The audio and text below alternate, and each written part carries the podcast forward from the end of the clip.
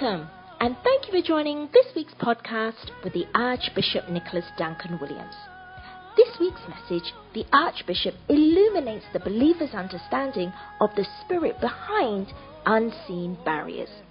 These are the causes in the delay of our deliverance and our healing. With divine insight on the spiritual principles and technicalities of prayer, we can receive the upper hand against the enemy. Know today that this is God's word of deliverance for you. Be empowered as you listen. I've been dealing with a lot of contradictions, reflecting on so many issues, scriptures, and promises. And I'm investigating a lot of things, trying to make sense of so many things I struggle to make sense of. When I look at scripture and I look at the promises that God has given to you and I, and I look at the circumstances that confront all of us and the things we all deal with on daily basis, we go through and we encounter. On daily basis in all of our lives, I see a lot of contradiction, too much contradictions, and my faith is strong because I believe God. I have no other choice but to keep believing. However, I believe that the fault of some of the issues, some of the contradictions we deal with as individual Christians and believers, we must put the blame on our doorstep and not on God's doorstep. The reason is because God is faithful. He's ever faithful. He's able. He's reliable. If you look at his track record, he's faithful, he's reliable, he delivers, he keeps his word. He cannot lie. He's who he say he is. Daludu Kadiva Dahasis. He makes good of his promises. In his promises, in there are and in there are amen. From everlasting to everlasting, he has never failed before and he's never failed anyone that put their trust in him. And yet, we have great promises and a great and a better covenant than that of the Hebrew scriptures or what you call the Old Testament. And yet you find believers struggling in many areas of our lives.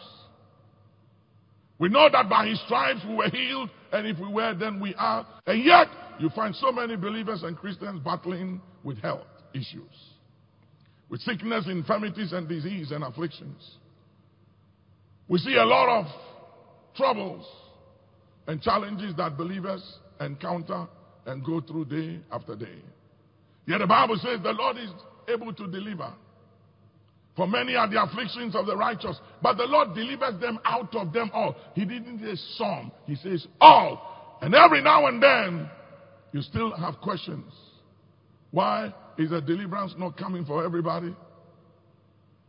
And we know that he was made a curse that we might be blessed. So we know that the curse was lifted, that we might walk in the blessings. And yet you still find Christians, all of us, dealing with dark shadows, a curse.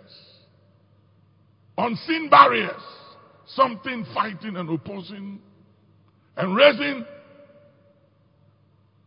dispute over what is ours. Raising a dispute, bringing a contention over the manifestation of deliverance, healing, and the promises of Almighty God. And if you don't stand strong in faith, you end up doubting the integrity of God's word. And that is all He wants for us to have a weak faith, to question God, to doubt the promises and the word of God but I pray that in your lifetime, you will never by any means doubt God or question God. In the name of Jesus. That there will never come a day in your life where you question the scriptures or you question the integrity of Almighty God. Let that day in the name of Jesus be averted and let it never come. But that is the greatest wish of the enemy for believers to question God and God's integrity and His word. Today I want to deal with a subject. I entitled Overturning the Unforeseen Barriers. Unforeseen barriers. There are unseen forces working against us behind the scenes, raising an objection to the manifestation of all that God has promised you and I, and to limit and to distract, to deny us. It's like your father leaves properties and money for you in an account, and he's clearing the wheel, and somebody raises an objection and takes questions the wheel and goes to court. As long as the case is in court, even though you have all these properties and money, until that dispute is settled, is yours, but you don't have access to it. And there are disputes in the realms of the spirit when it comes to God promises to you and I. Where the enemy raises an objection, a contention, a dispute over what God has said.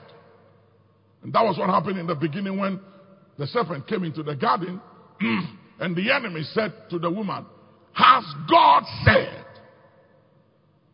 Did God really mean what he said? Do you think God is up to his word? Can God deliver? Is he up to the task? The strategy of the enemy was to get them to doubt what God said, that God don't keep to his word.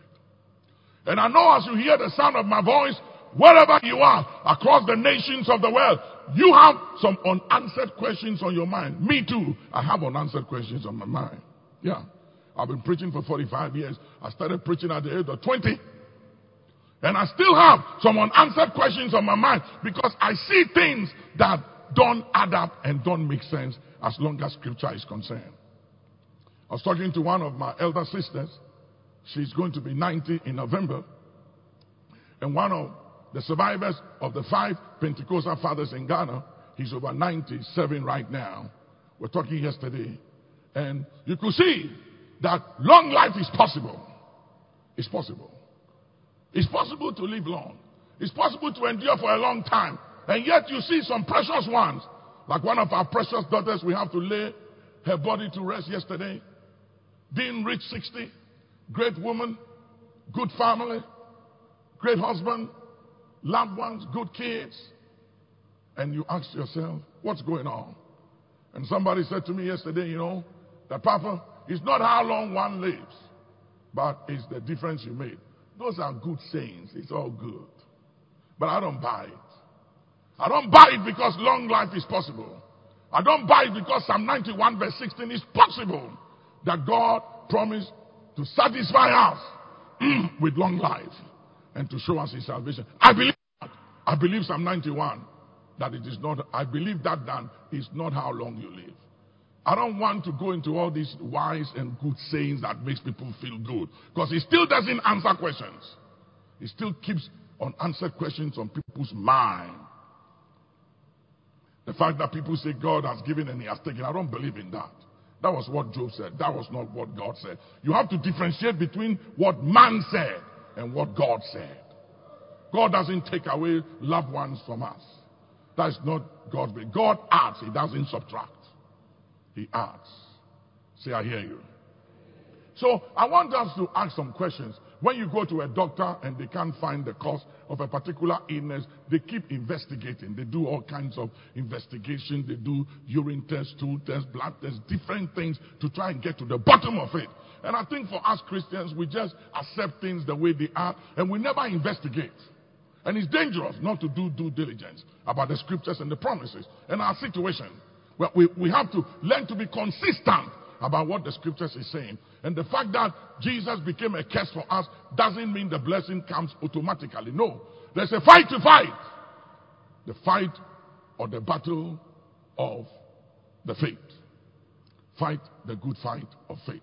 It's a fight. There is no crown without a fight. There's no victory without a fight. Matula mutu kadihaza. Even though Jesus paid the price and went to the cross and accomplished all that he did, we must still enforce and superimpose what he did to see the manifestation. Because there's an adversary, there's an enemy who will raise an objection. and bring a dispute. And until the matter is settled and resolved, what is yours can never be yours. But today I pray and declare from the throne room perspective, from where all authority over heaven and earth is derived, let there be divine resolutions. Let there be divine settlement. And let unresolved issues be resolved in our favor. In the name of Jesus, put your hands together and say yes.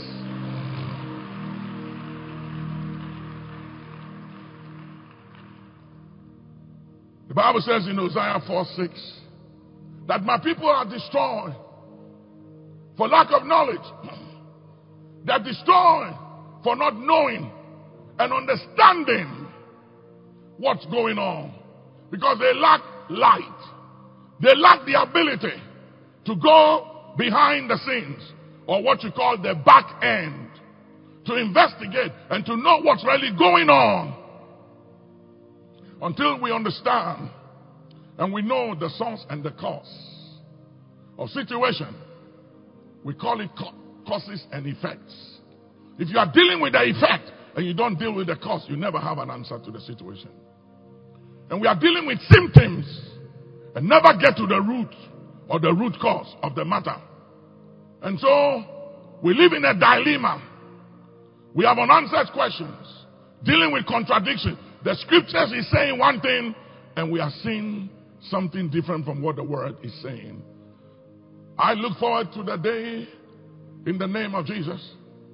Here and now, not some future by and by, but right here, in all of our lifetime, that will experience the full effect and manifestation of the benefits of redemption, of the benefits of our salvation, and of the benefits of the finished work of Christ. It is a possibility. It is possible.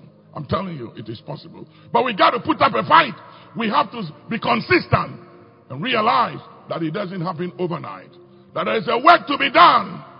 And let's get going. Let's begin to work. My people, he didn't say the unsaved or the unbeliever, but he said, My people are destroyed for what they don't know, for what they lack understanding, light, illumination, or revelation of. And until we begin to walk in revelation and illumination, there'll be so many things that will have advantage over us. Second Corinthians 2 and the 11. Second Corinthians 2 11. Lest Satan should get an advantage of us. Yeah. For we are not ignorant of his devices. You see, so the enemy's advantage is the maintenance of our ignorance. As long as he can keep us ignorant of the things he's doing and of the back end and what's going on in the shadows, he has an advantage. But I pray today in the name above every other name that every advantage the adversary has over us in the name of Jesus shall be taken away from him. Let him be stripped and denied of any advantage. And I pray that every mystery behind situations we can't make sense of be demystified today in the name of Jesus that we will live here with a better understanding and appreciation of God's word as never before. If you believe it, put your hands together and say yes.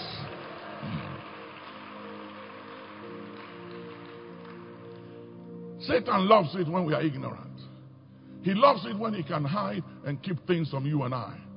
But I pray today that whatever is hidden in the clouds, whatever is hidden anywhere, in the name of Yeshua, HaMashiach, Jesus Christ, the Son of God, let it be uncovered and be known. Let not the enemy have any advantage by any mystery whatsoever. In the name of Jesus, let the scriptures be superimposed. Let the counsel of the Lord be enforced over the devices in the hearts of men and over that program in the womb of time. I pray that you and I will have the upper hand over the programmings of the enemy in the womb of time. Say amen. Come with me if you please to the book of Second Corinthians chapter 9 verse 8. Second Corinthians 9 and 8. And God is able to make all grace abound toward you. Look at it. Look at the first word. God is able. Please hear me. He's able. Not he will, but he has the capabilities. He's able. He can do it. He has what it takes. It takes nothing for him to do it. Whatever God said he will, he's able to do it. He's more than able. Go ahead. God is able to make all grace abound toward you. He creates grace. He makes grace available to you and I. Go ahead. That ye always having all a You see, sufficiency in he didn't say that ye every now and then. He didn't say that ye every now and then. He said that ye what? Always. Use the word. Ye what? Always. Talk to me. Ye what? Always. Talk to me. I'm not a lecturer. I'm just trying to reason with you so we can make sense of the things we can't make sense of. That God Always. does what? Always. That He what? Always. Use the word always. Not every now and then. Not this roller coaster Christian life. Where one minute you have you feel good and confident about situation, you have the other hand, and another minute you are down there. That is not what I'm talking about. Jesus said, listen to the scriptures. He said, This is God's plan for you and I.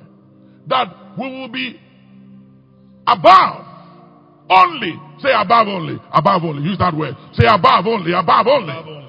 He said, above only and never beneath. Then he said, my people will be the head and not the tail. Above only, say only, only, only, only. That is God's original intent for you and I, and it has not changed.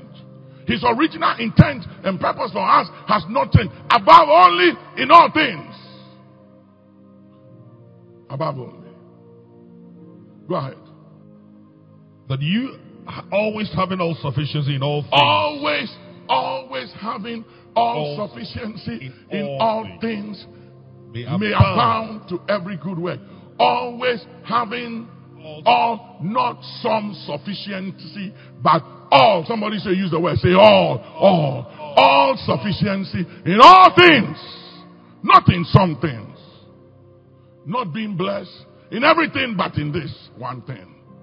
Not being blessed, and then the joy of the blessing is taken out. So you are blessed, but you can't celebrate the blessing because the joy has been taken out. And folks, I'm not talking about money. You don't have to be a believer to have money. There are so many billionaires out there who don't believe in God and yet they have money. I'm not talking about money. I'm talking about abundant life.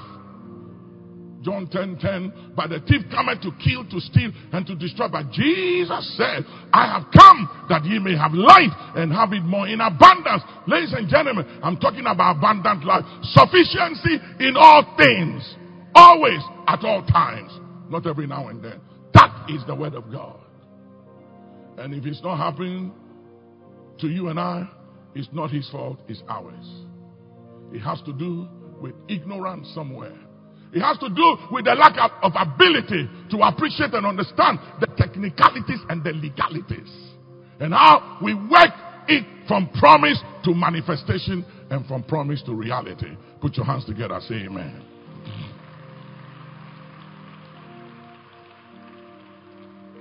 Please realize that He's able to make all grace to abound. Second Corinthians 2:14. Now thanks be unto God, which always causeth us to triumph in Christ. Who every now and then, No, sir. please talk to me. Who every now and then, No, sir. but Always. I can't hear you, but Always. I'm in charge of this class. If you don't respond, I'll fail you. You won't walk. So if you want to graduate and walk, you have to respond to me. Amen. Who every now and then, Oh. but what? Always. What is always? Always. Always means what? Always. He causes us to what? Triumph. Say triumph. You see, there's a difference between triumph and victory. Victory is when you've won the battle or the war. But triumph is when you celebrate the victory. So he's saying that I want you to be in, in, in, in the state of celebration of the victory always. Not every now and then. I want you to be celebrating the victory and the breakthroughs all the time, the blessing. I want you to be in the mood of celebration. Come on, somebody. Put your hands together and thank God. That is the word of God. Do you hear me? That is the word of God. But I know that so many believers are not living up to that expectation. We are not celebrating the victory as we ought to always. It's every now and then. But it's supposed to be every day. That is the word of God. And you cannot rest And I cannot rest until that day in all of our lives where we come to that place where we celebrate the victory always, all the time. Come on, put your hands together. Say yes.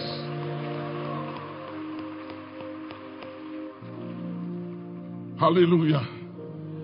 Zadu Come with me to Jeremiah 110. I want you to look at some things, Jeremiah 110, to explain some things to you. See, I have this day set thee over the nations of the world, Uh-huh. over the nations of the kingdoms, to root out. First, the purpose of the elevation. You've been set in authority, in power. I've spoken to a lot of past presidents of Ghana and of every, some African countries. An African president came to see me three years ago with his vice president. We spent some time, and after they went to see the president at Jubilee House. And when we were talking, I asked some questions, and the guy looked at me and said, Archbishop, I have a lot of regrets. And I said, Mr. President, what do you mean? And he said, There are so many things I could have done when I was in office. And for whatever reason, it looked like my hands were tied. And the people I depended on to carry them out, for whatever reason, failed. And now that I'm no more in office and don't have the power to make things happen like before, I can see the things I could have done to change the economy and to change things. But for whatever reason, I couldn't do it. I did something. I did the best I could do, but I could have done more. And I've spoken to past president of this country who tell me similar things, living with great regrets. And I said, but why don't you talk to the president right now? And they'll tell me they will not listen. There's something they will not listen to what I have to say until they are not in office. When they are in office, they are suspicious of what anybody says. So they will not listen. And it breaks my heart. But it is what it is. And I'll show you why good men can come into office, have good intention, and can do a lot. But for whatever reason, they can be limited and restricted to going beyond their capacity and going the extra mile to make changes. I said to somebody the other day, I said, if the Lord Jesus come to town and become president of America or Ghana, we will celebrate him for a day or two. And after that, we'll begin to criticize him. Even Jesus, if Jesus become a president, we'll find fault with him. Because you see, the thing with human beings is, is the fallen nature of man. The woman that gave birth me, it was the snake. It's always been like that from the days of old. That we always find a scapegoat. But I pray that you and I will not be a scapegoat. Say, I will not be a scapegoat. Say, I refuse to be a scapegoat. In the name of Jesus. The thing about human being, we always shift blame on somebody. We never want to take responsibility of anything. We always have to find somebody to blame. And that is the problem with governance of nations. No leader can satisfy the people. No leader. I remember when President Mahama had to leave office, there were people who came to me, they said all kinds of interesting things. And this particular individual criticized President Mahama. Ah, I didn't say anything, I just kept quiet. Because silence cannot be quoted. Recently, the same person came to see me. He said, he said, Papa, Papa, President Mahama, he went to, he did things, pa. And then there's, I learned there's some university he built somewhere, uh, Abigail, there, where there's a lot of mango farms. What do you call the place? Somanya. He said he built the university. The man, he really did well. Oh, he really worked for Ghana. I looked at him and I almost wanted to slap him. I'm telling you. Something just came on my chest and I felt like giving him some. And I just held my peace. And I said in my head, these are the people who don't know their left from their right. If you follow them, they'll mislead you. I'm telling you. People will never be satisfied with anything you do. So if I was a politician, I will go the extra mile and I will do some serious things. So that even though you criticize me, it will stand before you can't erase it. The motorway.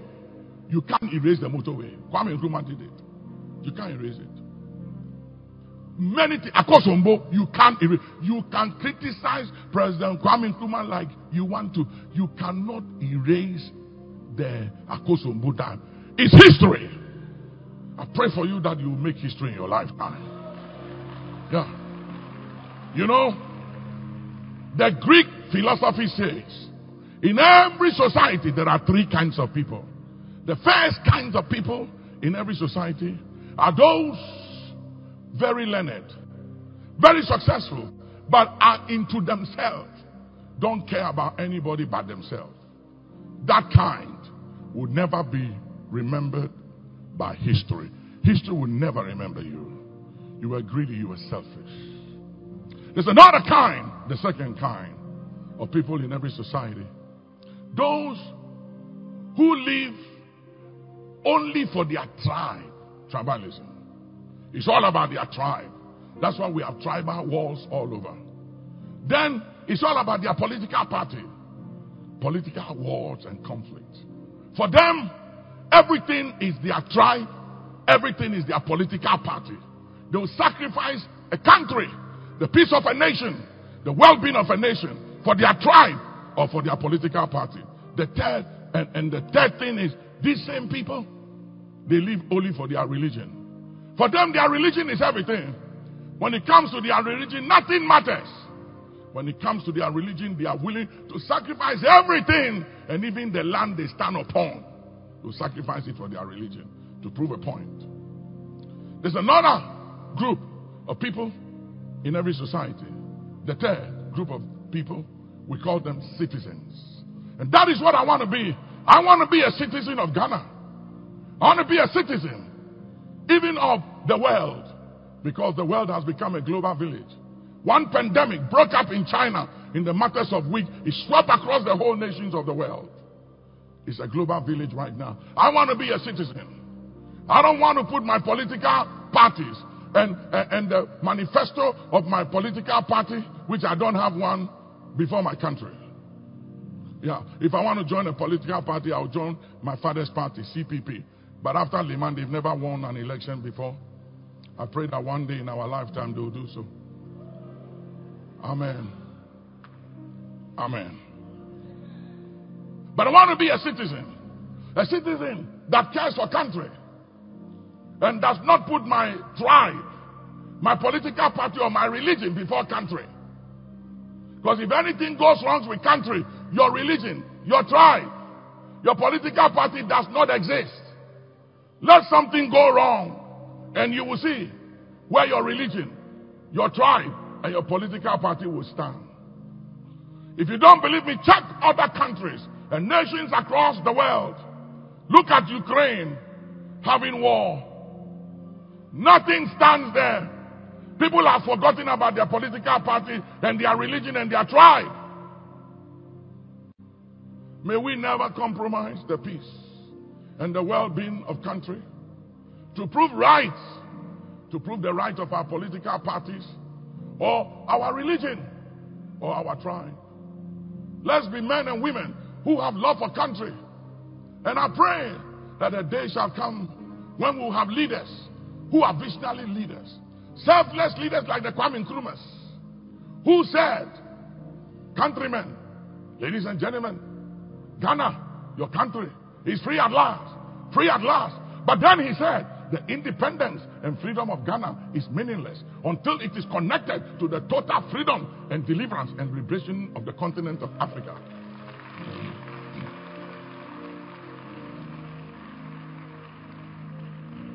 I pray and look forward to see those kind of leaders, selfless, like the Sheikh of Dubai, who stood up in a desert 30 years ago and said, I have a dream.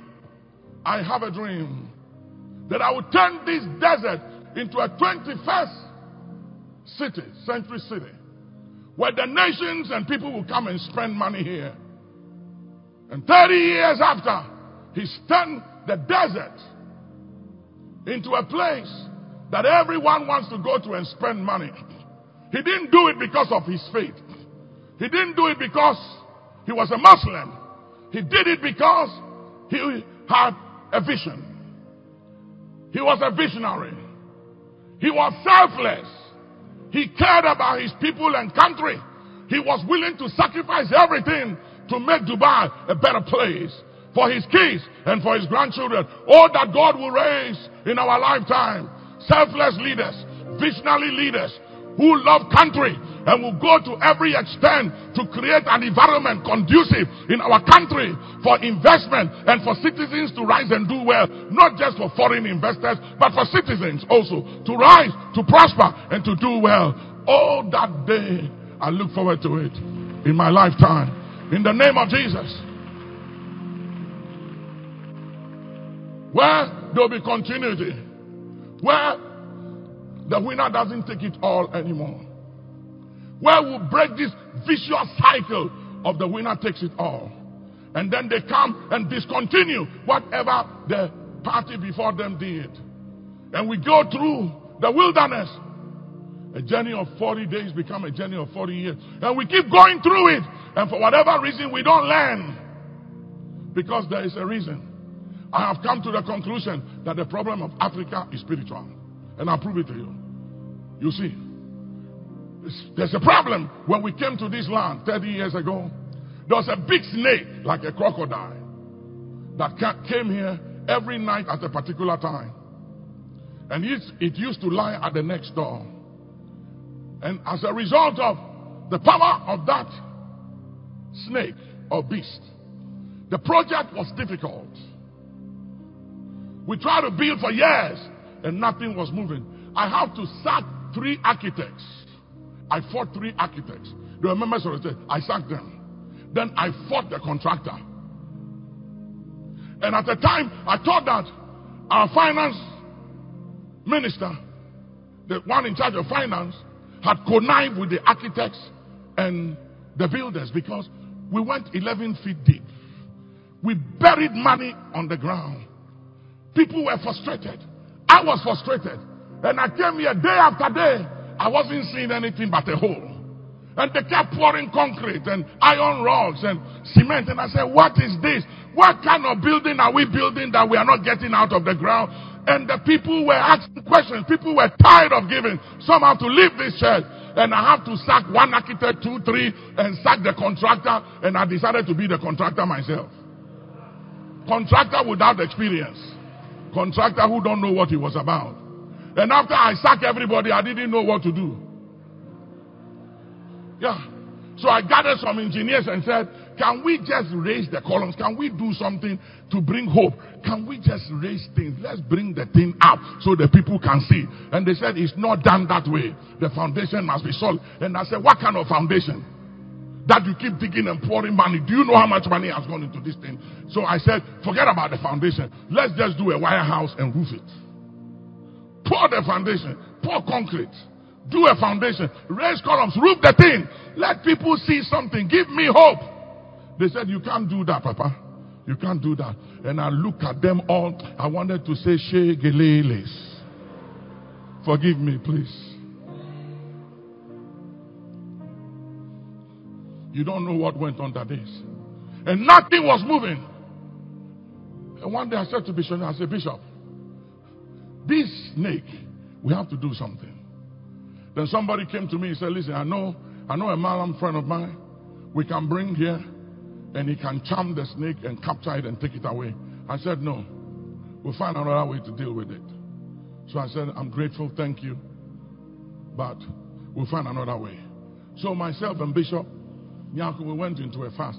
I said, We're not engaging the church. They are tired of fasting and praying. If you go and tell them you fast and pray about this thing, they'll beat us. So let's just handle it. These people are tired. If you are a leader, you must be sensitive to your people. So we went into a prayer and fasting. then the snake crossed to go over there. I didn't know what it went to do there. It was coming back. And this huge tipper truck hit it and passed over it on this Springdale Road. We never, we never saw it again. From that time, for whatever reason, the project started moving. Things were happening, and I saw the columns coming up, and it gave me faith. And I had hope. But until then, everything was falling apart. Nothing made sense. Let me tell you something, and I'll prove it to you as we go along. that as good as doctors are, they are limited to what they can do. God heals through doctors, but they have limitations, especially if what they are dealing with has its root and cause in the spirit realm, in the shadows. It's very difficult to deal with it medically. They can do all that they know how to until we deal with the cause and what is responsible behind the scenes. The thing will continue to happen. I'll show you. Come with me. Finish this scripture. See, I have this day set thee over the nations and over the kingdoms To root to out. root out to pull down. to pull down. Hear me. And to Unless destroy. you root out and you pull down, there's nothing you can do. Go ahead. Three. and to destroy To destroy. and to throw down To throw down. There are things that needs to be uprooted, pulled down, destroyed, and throw down until we deal with those things. One of our contractors came to me. They were doing this road, and all the machineries broke down. Every attempt they did, they couldn't move anything. And I said to him, Have you redeemed the land? He said, What do you mean? I said, You have to deal with the land, though. And I'll show it to you. God cursed the land. He cursed the land for man's sake. And I said, if you don't redeem the land, because the blood of Jesus was not shed for the land, it was shed for the redemption of man, not the land. But it takes the redeem of the Lord to redeem the land. On the account of the blood of Jesus. Come on, put your hands together. Say yes. And I said, as the redeemer of the Lord, until you redeem the land and command the curse and whatever is holding back progress on the land, if you don't command it to be lifted off the land, it doesn't matter the kinds of equipment you take to that land, nothing will move. And my father used to do road construction. He was a politician and ambassador. He used to do roads. And I remember he took us some villages to do roads. And I saw some very strange things in the night. Some strange things will come out from the bush in the night. And there was a lot of battles and things with the roads.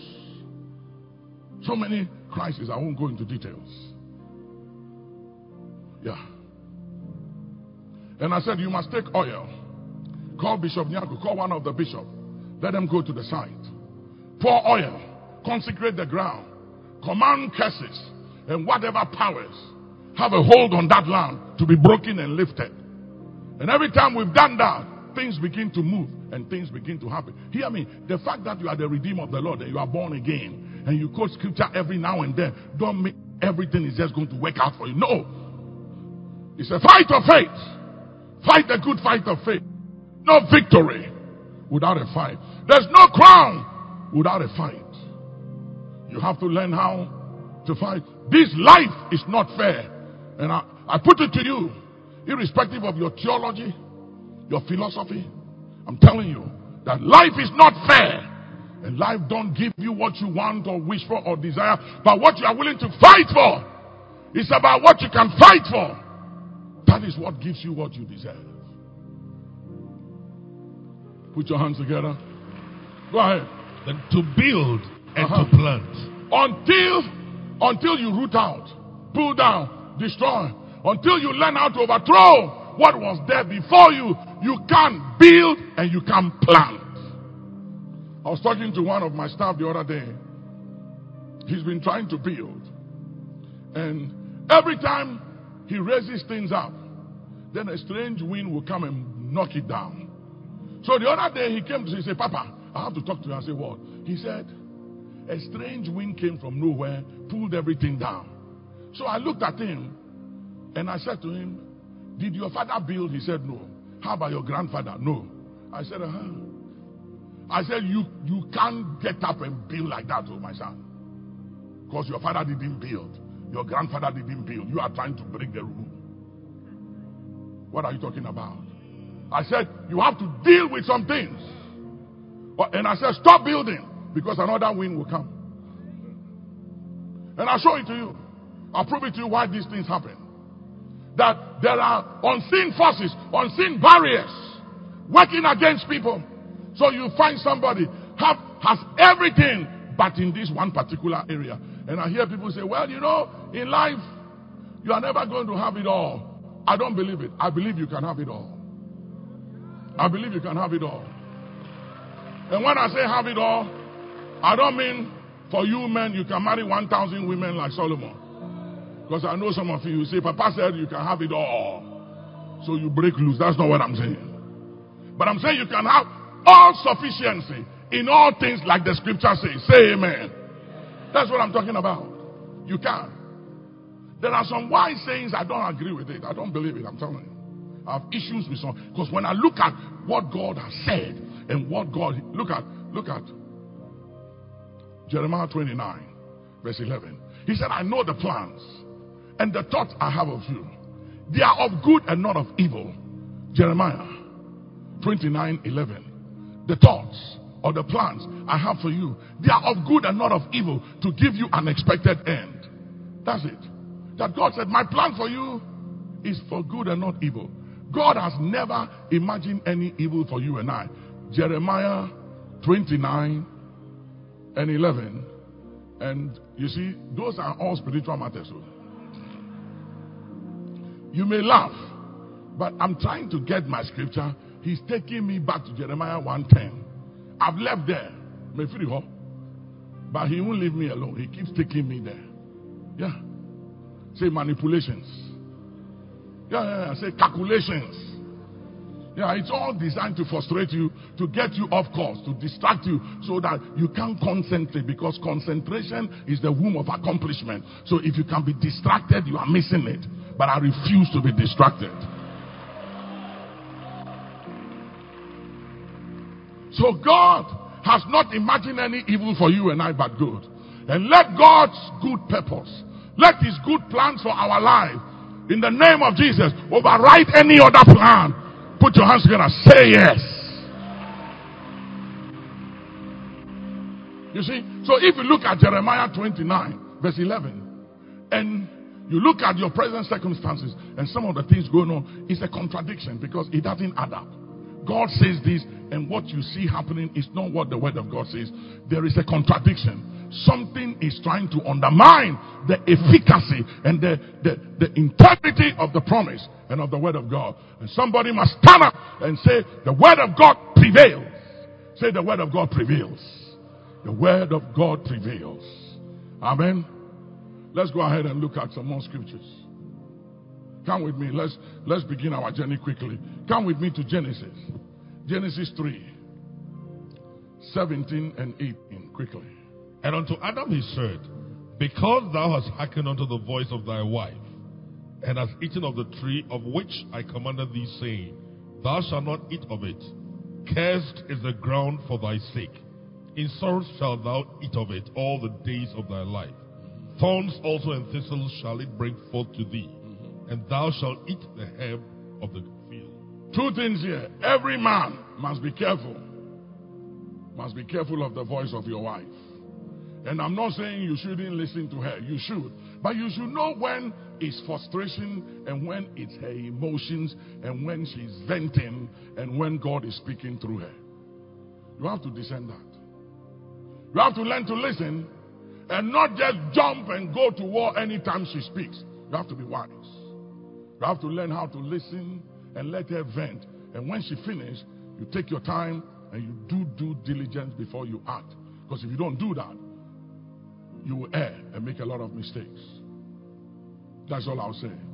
I don't want to go beyond that. Amen. Other than that, the women won't give an offering today. And the women always give more than the men anyway. Amen. But when you if, if you realize God didn't curse Adam nor Eve, he cursed the ground. See the ground. And I said, when the blood of Jesus was shed, it was shed to redeem man, not the land. And so it is the responsibility of the redeemed of the Lord to redeem the land on the account of the blood of Jesus and the finished work of the cross. Say, I hear you. Now, let's move on quickly and look at, come with me to Genesis chapter 9, verse 24 to 25. Genesis 9. 24 to 25. And Noah awoke from his, his wine Uh-huh. and knew what his younger son had done unto him. Uh-huh. And he said, Cursed be Canaan, a servant of seven shall he be unto his brethren. Uh-huh. Now, there's a lot of people who believe that the black man was cursed. They believe that the black man came out of Ham. But it's not true. Because if you're a student of the scriptures, you realize that Ham was not cursed. And the reason why Ham was not cursed was because you can't curse what God has blessed. God blessed Noah and his three sons. And because they were blessed, Noah couldn't curse what God had blessed. And so what Noah did was to go past Ham, who erred or sinned or transgressed against his father. Today there is a generation of sons and daughters who dishonor their fathers and their mothers. The Bible says, honor your father and your mother, that it may be well with thee that thou mayest live long. There's a blessing in honoring your father. There's a blessing in honoring your mother. There's a blessing in honoring leaders. The Bible said, Thou shalt not speak evil of the ruler of my people. This is a generation that will insult leaders, will insult politicians. They don't care who, they will insult just anybody. Something is wrong with this generation. And, and you are attracting a curse and not a blessing.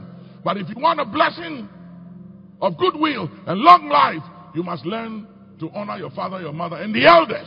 There's something about honoring the fathers and the elders. It gives longevity and goodwill. And so Noah, when he awoke, there's another issue here. Noah was so successful that he got drunk with his own success. And you have to be very careful whenever you achieve your goals in life.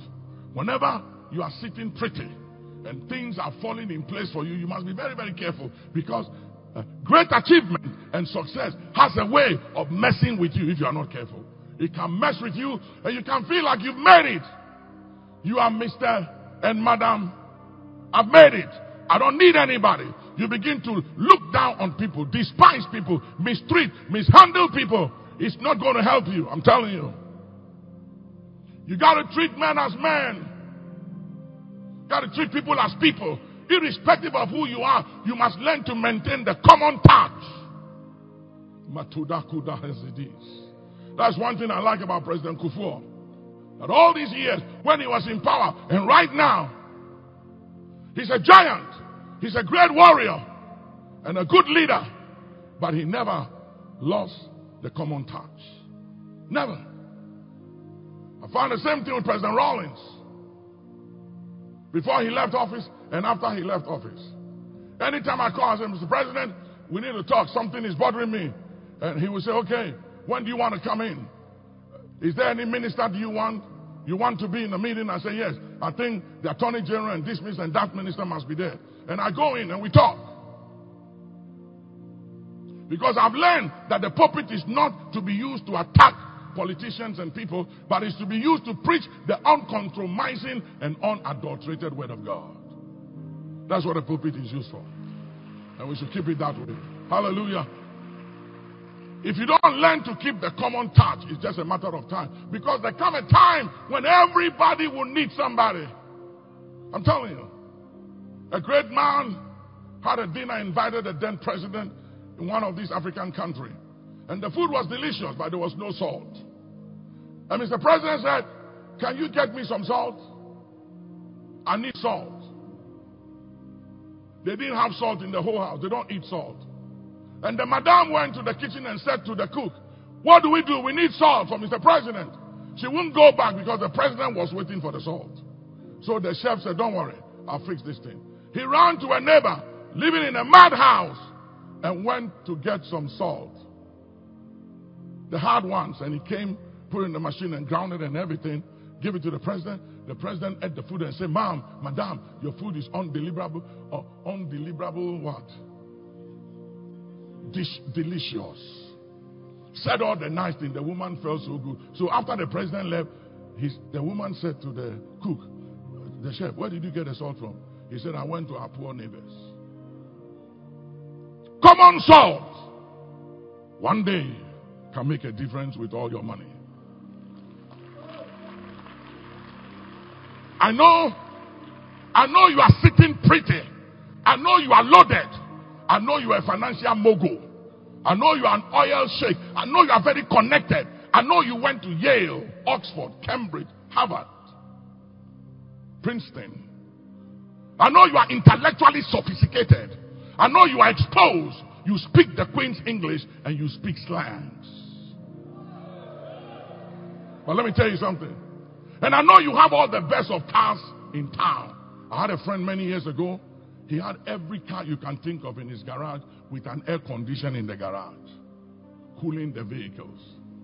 I used to stay in his house. I won't mention the place. Hear me. There come a time when all those things means nothing. Yesterday we laid to rest one of our sisters, one of my own daughters. She laid in the casket here. She see her picture, beautiful on the screen.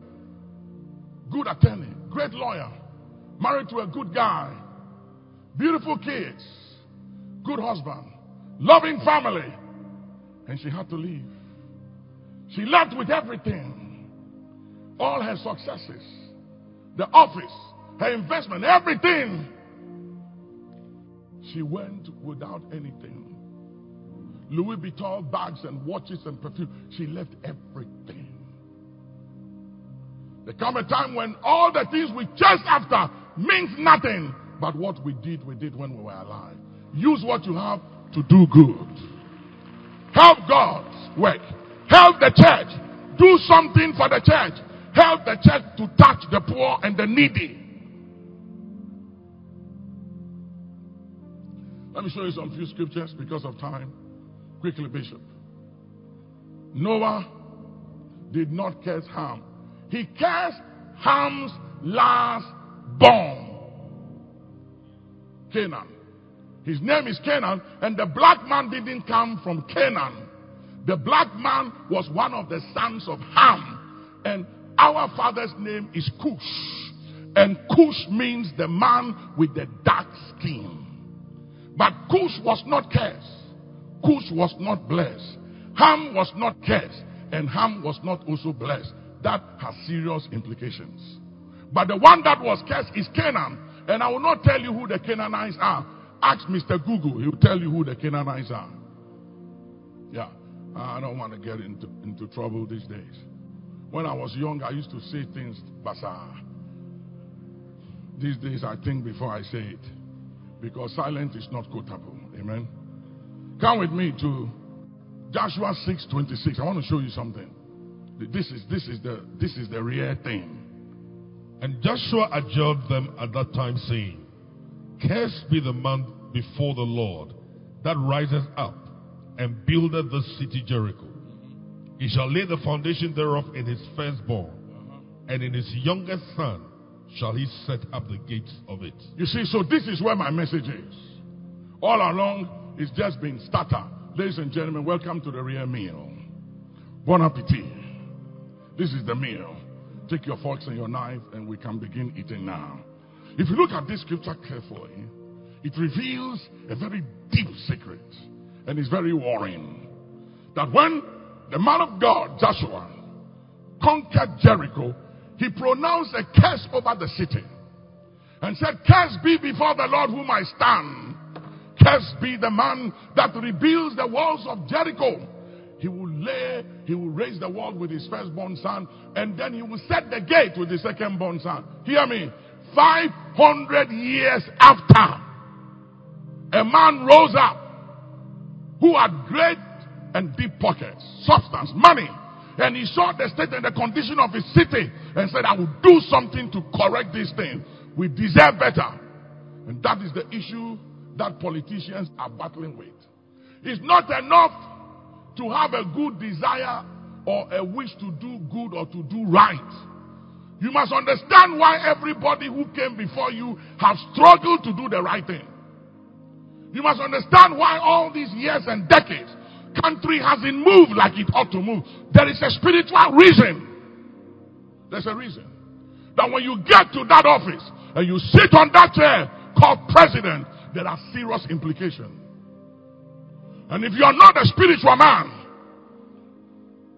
and you don't understand the technicalities and the legalities to engage the hand of Almighty God to steal the storm and to deal with the contradiction, you'll be in office, have all the good intentions, and you'll find out when your time is over that the thing you should have done, you didn't do. But you did everything else but the one thing that you should have done was not done. It's a spiritual matter. Let's look at this scripture carefully. Let's examine this. So 500 years after Joshua had died, a man rose up, had good intention to build Jericho. Look at what happened to him. Come with me to the book of First Kings 16 34. First Kings 16 34. This is 500 years after that pronouncement was made. That tells you how long curses, how long pronouncement can stay over cities, families, nations, bloodline, individuals. I'm telling you, it's a very serious thing I'm telling you here. As a spiritual man, I've come to the conclusion. I've traveled all over Africa. And what I see here, I see it everywhere in Africa. And I've come to the conclusion that our problem is spiritual. And unless we have leaders who are selfless, visionary leaders, and are willing to deploy the hand of God to correct the error and to deal with the unseen barriers and the forces that will not allow the economy and the right thing to be done. The forces that will make sure that those who are managing the affairs of the country don't do right. There are forces like that. Right. Look the NIV says, in Ahab's time, uh-huh. Hiel of Bethel rebuilt Jericho. Uh-huh. He laid its foundations at the cost of his firstborn son, uh-huh. Abiram. Uh-huh. And he set up its gates at the cost of his youngest son, Segub, uh-huh. in accordance with the word of the Lord spoken by Joshua, son of Nun. 500 years. Hear me. I know you are intellectually sophisticated, smart, and skillful.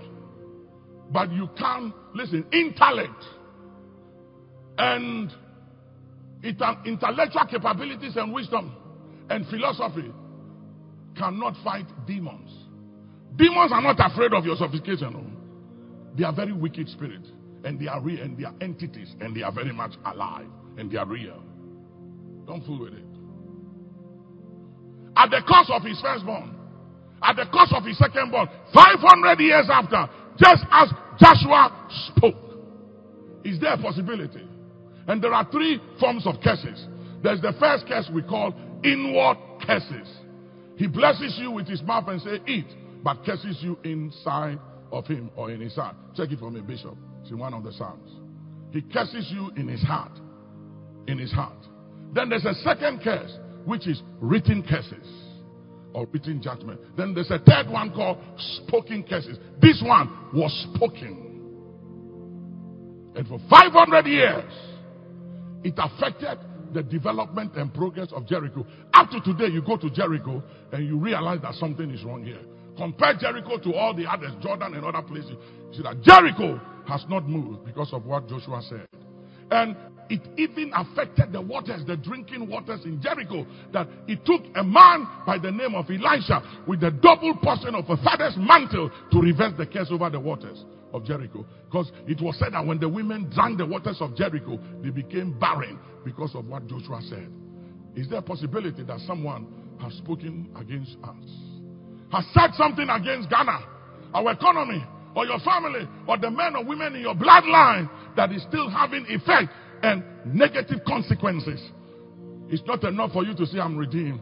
It's not for enough for you to say, I'm born again. No, no, no, no, no. You got to know how to apply the scriptures, take the promises and the word of God and go to war and override them and overturn, revoke and repeal, command it to be lifted and to have no impact and effect and consequence on you or on your seed. I will show you how these things work. It's very serious.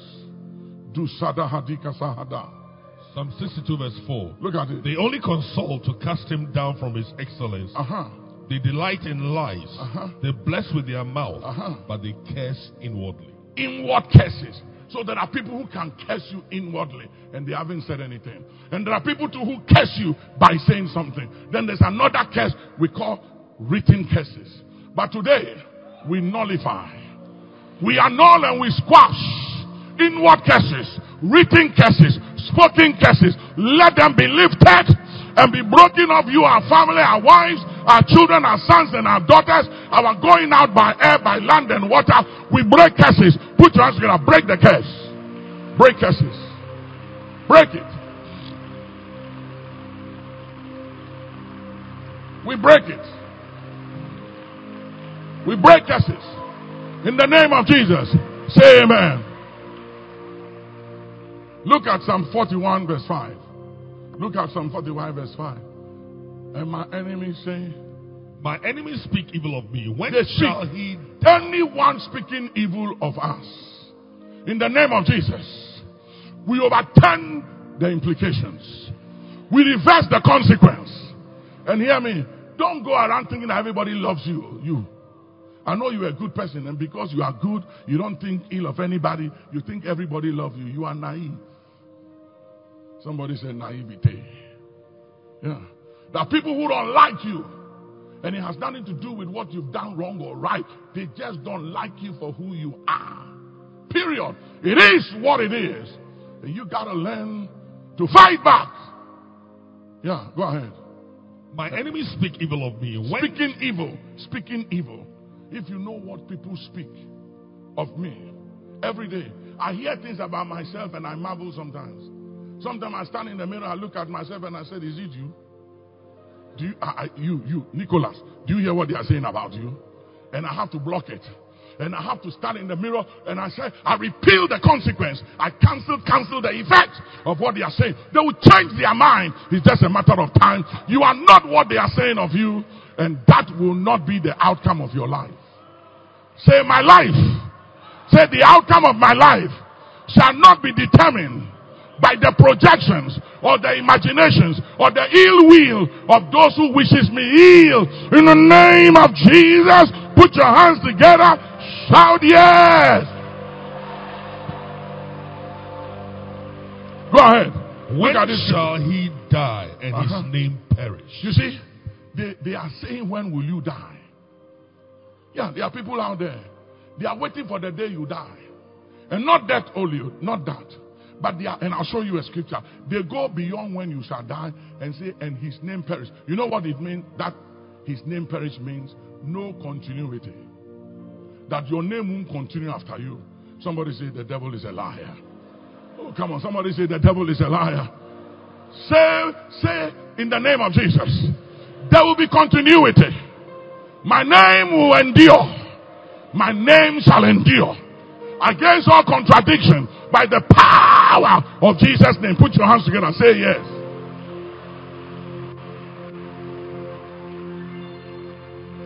Say, I will not bury any of my children. I will not bury. Come on, say, I will not bury my children. Say, my wife won't be a widow. My wife won't be a widow. My children will not be fatherless. Put your hands together. Say it, say it, declare it. You have to say it. You have to declare it. My wife will not be a widow. My children will not be fatherless. I will not bury any of my children by any means. In the name of, I'm not going down. I am not going down. Amen. Now, we'll come back to this. I want to show you something. Come with me. Let's look at another scripture quickly. Come with me, please. Come with me to 2 Samuel 121. 2 Samuel 121. Ye mountains of Gilboa, Gilboa. Uh-huh. let there be no dew, neither let there be rain upon you, Uh-huh. nor fields of offerings. For there the shield of the mighty is vilely cast away. Oh. The shield of Saul, as though he had not been anointed As with oil. though he was not anointed. May the outcome of your life be good and not evil in the name of Jesus. Say amen. And here, read it again. Ye Mount Mountains of Gilboa, Gilboa. let there be no dew. Listen, how many of you have been to Israel before? The next time you go to Israel, go to Mount Gilboa. You will see that every mountain in Israel, they've raised crops upon it, and there is grass upon it, except Mount Gilboa. Because David, a man of God, cursed that mountain because the mighty and the anointed fell upon it. And that curse is still waking up to today. It's a very serious thing. Curses can afflict families from generation to generation. Sometimes somebody in your bloodline can do something and a curse can be pronounced against the bloodline, which has nothing to do with you. When you go to the hospital to see a doctor, they give you a form to fill. And then they investigate. They want to know Is anybody in your family, has anybody in your family had hypertension, high blood pressure, this, that, that? They are asking questions. What they are doing, they are investigating. They want to know because these things are hereditary. It moves from one generation to another. It flows through the bloodline. It flows through the DNA. No sooner kamadu hands, the vitu kant, the leitu kalawa sind, vola kadunda wahazaya. Let the veil be removed. Katuda hasis. Let there be illumination. Let there be light.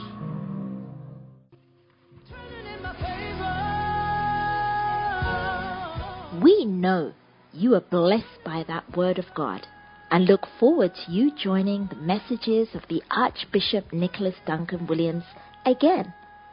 For more information on our events, books, and messages, please visit NDW Ministries online at www.ndwministries.org or call our offices on plus one eight seven seven three six one five one one one. Once again, thank you for joining the Archbishop today, and may you continue to experience the life transforming power of God's blessings.